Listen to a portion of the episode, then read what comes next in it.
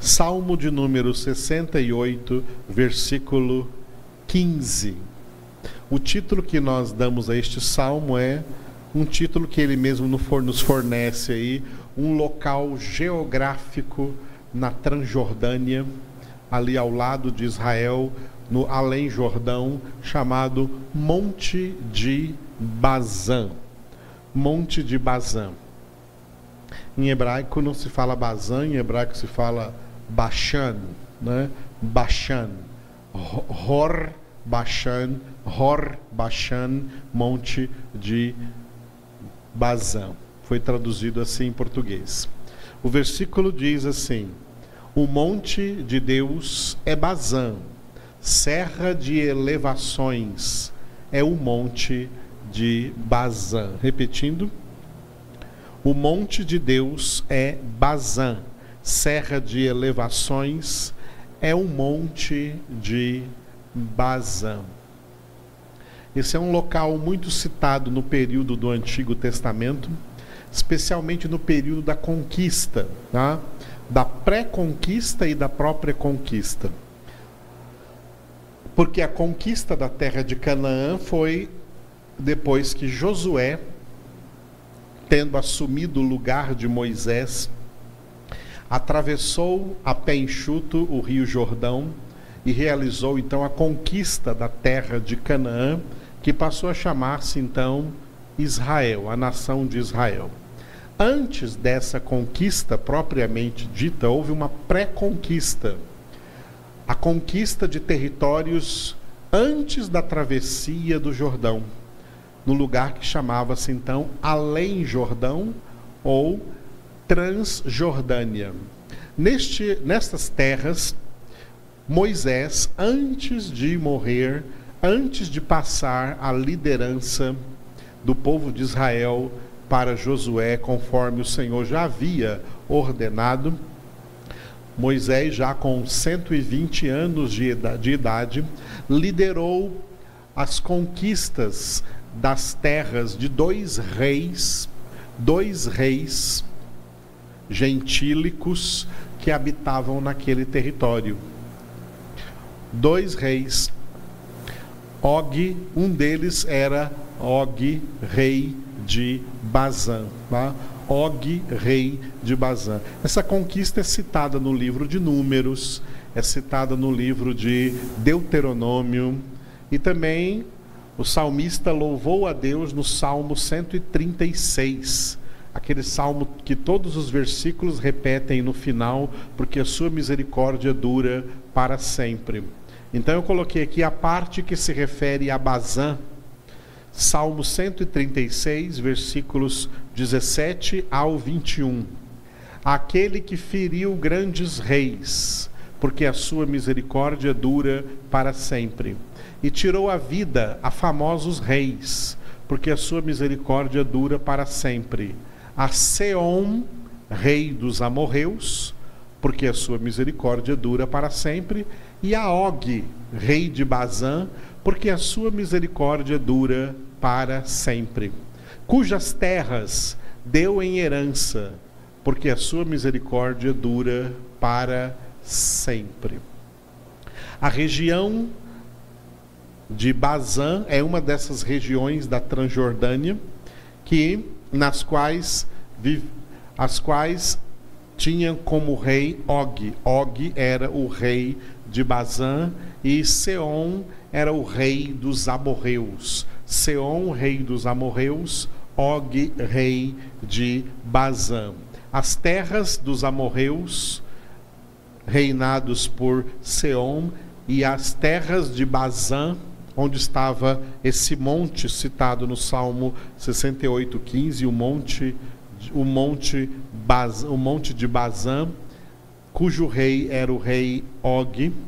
Essas terras foram conquistadas e uma história muito violenta, porque as pessoas que moravam nesses lugares foram exterminadas. Esses reis foram mortos, foram mortos todos os seus soldados dos seus exércitos e foram mortas todas as famílias de suas cidades. Tá? Todas as famílias de suas cidades. Somente nessa, nesse território de Bazã, onde estava o Monte Bazã, foram 70 cidades. 70 cidades foram exterminadas, homens, mulheres e crianças. Diria-se hoje um verdadeiro genocídio. Morreram todas essas pessoas e essas terras foram conquistadas ali pelo povo de Deus, por ordem de Deus, e já entregues ao povo de Israel. Duas tribos e meia de Israel já tomaram posse dessas cidades e muitas mulheres, crianças, idosos, pessoas que viajaram, peregrinaram pelo deserto por 40 anos, nem sequer atravessaram o Rio Jordão, já ficaram aí instalados nessas cidades na Transjordânia. Moisés os deixou ali. Eles pouparam todo o gado, todo o rebanho, todas as plantações e tudo isso ficou para o povo de Israel, já que esse território também fazia parte da promessa de Deus, da promessa de Deus para Israel conquistar naquela época. Esses territórios foram completamente conquistados. E é por isso que o Salmo 68, 15 declara que o monte de Deus é Bazã Bazã, uma grande montanha que fazia parte aí desse território de Bazã, com todas essas cidades governadas pelo rei Og e conquistada pelo exército de Israel sob a liderança ainda de Moisés, com 120 anos de idade. Somente mão de Deus para entender isso e propósito de Deus na vida dessa nação de Israel lá na antiga aliança, no Antigo Testamento. Por que o salmista declara o monte de Deus é Bazã? Porque Bazã e todos os habitantes que ali viviam na época representam as conquistas de Deus na face da terra. Quando Deus nos conquista, gentios, nós que não éramos povo de Deus e passamos a ser chamados povo de Deus, tá? Passamos a ser chamados povo de Deus. Não pertencíamos ao Senhor, pertencíamos ao diabo, pertencíamos ao império das trevas. Estávamos nas mãos de um rei ímpio, de um imperador ímpio, que era Satanás, o príncipe deste mundo, e o Senhor numa luta muito pior do que uma luta física, de uma conquista física, num combate sobrenatural, espiritual, ele nos libertou do império das trevas. Ele nos tirou do poder de Satanás. Bazã, que era uma terra gentílica, representa e profetiza a salvação de muitos gentios, a salvação de muitas pessoas que não pertenciam ao Senhor, que eram comparadas à serra de elevações, porque eram pessoas que viviam no orgulho, na soberba, no pecado, escravos de Satanás e fomos conquistados pelo poder de Deus para ser transformados em propriedade de Deus. Assim como desde essa conquista, Bazã não se tornou mais, deixou de ser para sempre território de Og e território das pessoas que ali moravam e que eram adoradores de demônios, que adoravam falsos deuses, inclusive com sacrifícios humanos, sacrifício dos seus próprios filhos. Essas são as pessoas que Deus desalojou daquele lugar para tomar posse daquela terra, para que aquela terra passasse a ser terra do povo de Deus, terra de Deus, para que o monte de Bazã passasse a se tornar o monte de Deus. O monte de Deus é Bazã, serra de elevações é o monte de Bazã.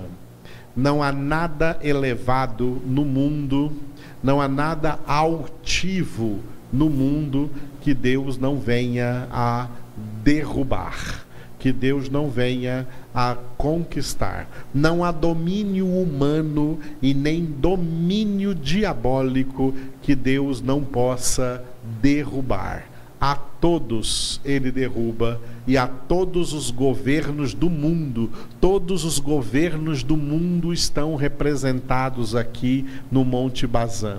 Como diz nesse Salmo 136 que vocês viram aí, que vocês viram aí no slide, Deus continua sendo aquele que fere grandes reis e ainda ferirá grandes reis. Deus continua sendo aquele que tira a vida a famosos reis, como fez a Seom, rei dos amorreus, como fez a Og, rei de Bazã. Esses reinos representam também todos os governos da terra. Todos os governos da terra serão derrubados, todos os reis da terra serão vencidos.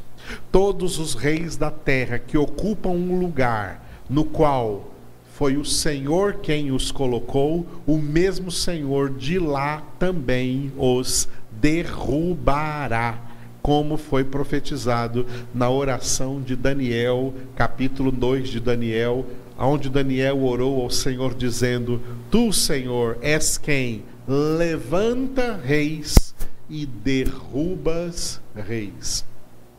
Todos os reis da terra, todos os presidentes da terra, todos os governantes da terra que são derrubados e substituídos por outros, vai chegar e está se aproximando o tempo em que a derrubada será definitiva e não haverá mais substituição. Os reinos da terra, assim como as repúblicas da terra, como por exemplo também devo dizer, a República Federativa do Brasil, todos esses reinos, todas essas repúblicas, todos esses governos estão fadados aos, à sua apoteose final no fim dos sete anos da grande tribulação, na guerra do Armagedon. Nessa guerra, Deus vai derrubar todos os reinos da terra e vai purificar essa terra dessas nações dessas nações agora ainda existentes, dessas nações que sujaram a terra com a imundícia da sua idolatria, do seu satanismo e de todas as suas iniquidades.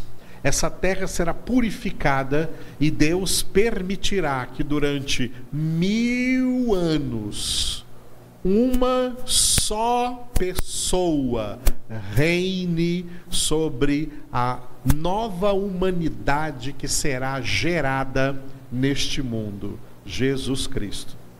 Nenhum outro governante reinará, será o reino milenar de Cristo. E nem sequer este que é chamado de o príncipe deste mundo, Satanás, nem ele estará presente durante aqueles mil anos, durante aquele milênio. Ele estará preso, ele estará preso num grande abismo.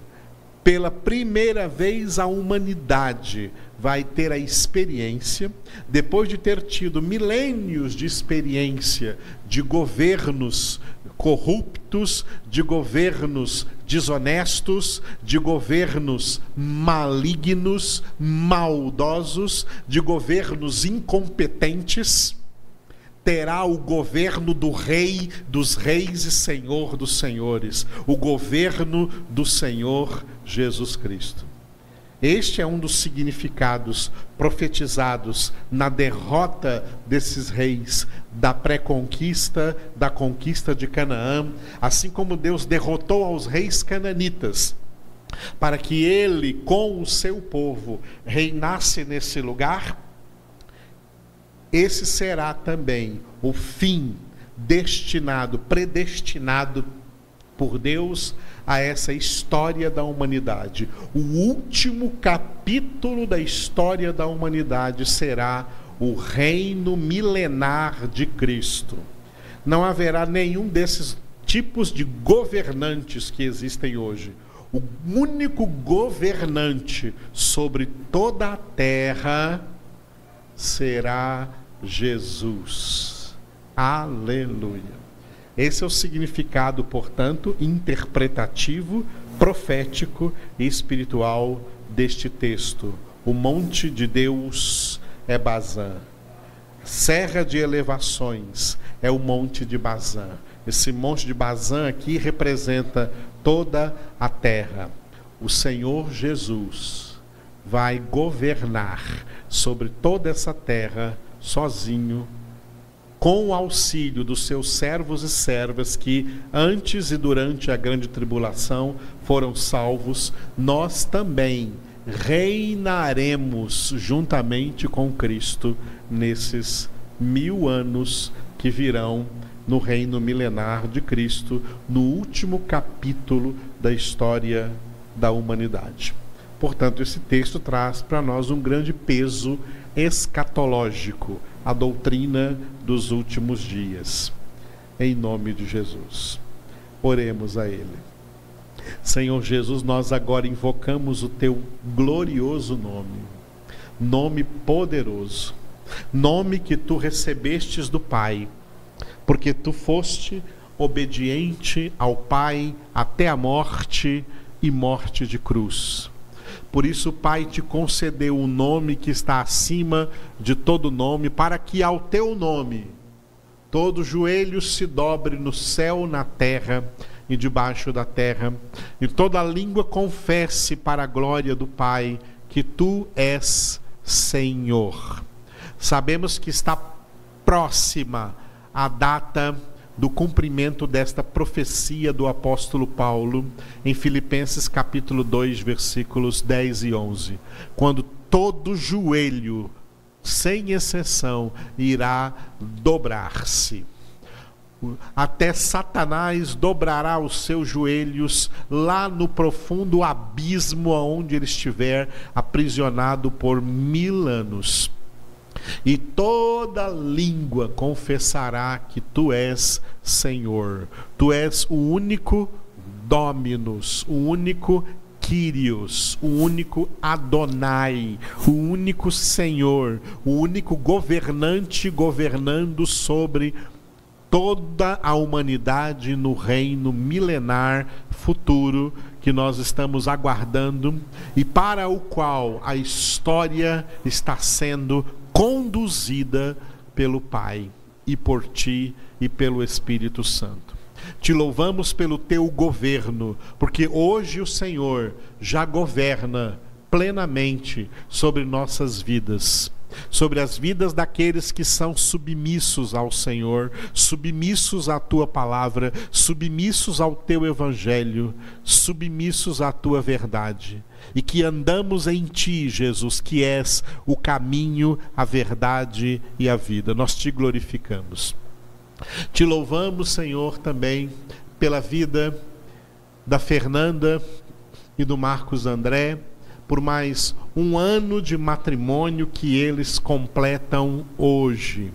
Obrigado, Jesus, pela vida deles. Continua abençoando-os poderosamente.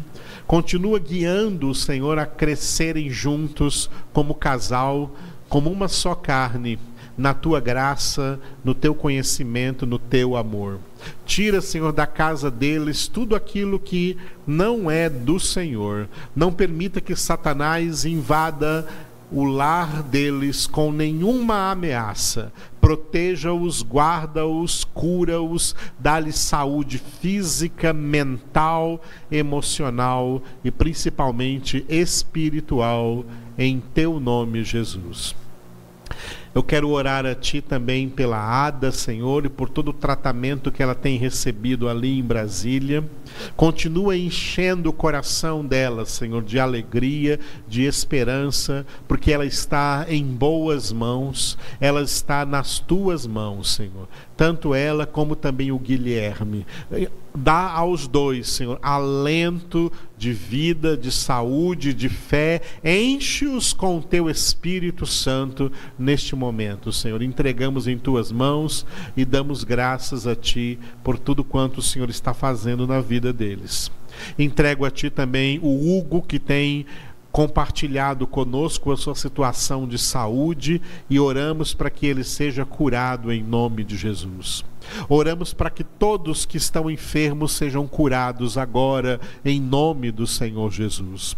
Cura, Senhor, o mundo inteiro, opera no mundo inteiro a cura divina, a cura dessa pandemia de coronavírus. Erradica da terra, Senhor, este vírus, em nome de Jesus, é o que nós clamamos a Ti nesse momento. Entregamos toda essa situação em Tuas mãos, ó Deus, e confiamos plenamente no Senhor. Te adoramos, ó Deus, também e glorificamos o Teu nome por esta obra simples que nós estamos fazendo aqui, este salão que estamos construindo, cujo objetivo é futuramente estarmos ali reunidos, congregando e meditando juntos na tua palavra. Abençoa todos que têm sido colaboradores, doadores, fiéis nos seus dízimos e suas ofertas e também generosos para nos ajudar nessa construção entregamos na tua presença, Senhor, e louvamos o teu nome, porque isso também procedeu do Senhor para nós. E por isso confiamos em ti e te damos graças por tudo quanto já foi feito. Verdadeiramente podemos declarar que até aqui tu nos ajudaste. E isto é um sinal de que daqui para frente continuarás nos ajudando. Em nome de Jesus, amém e muito obrigado, Senhor.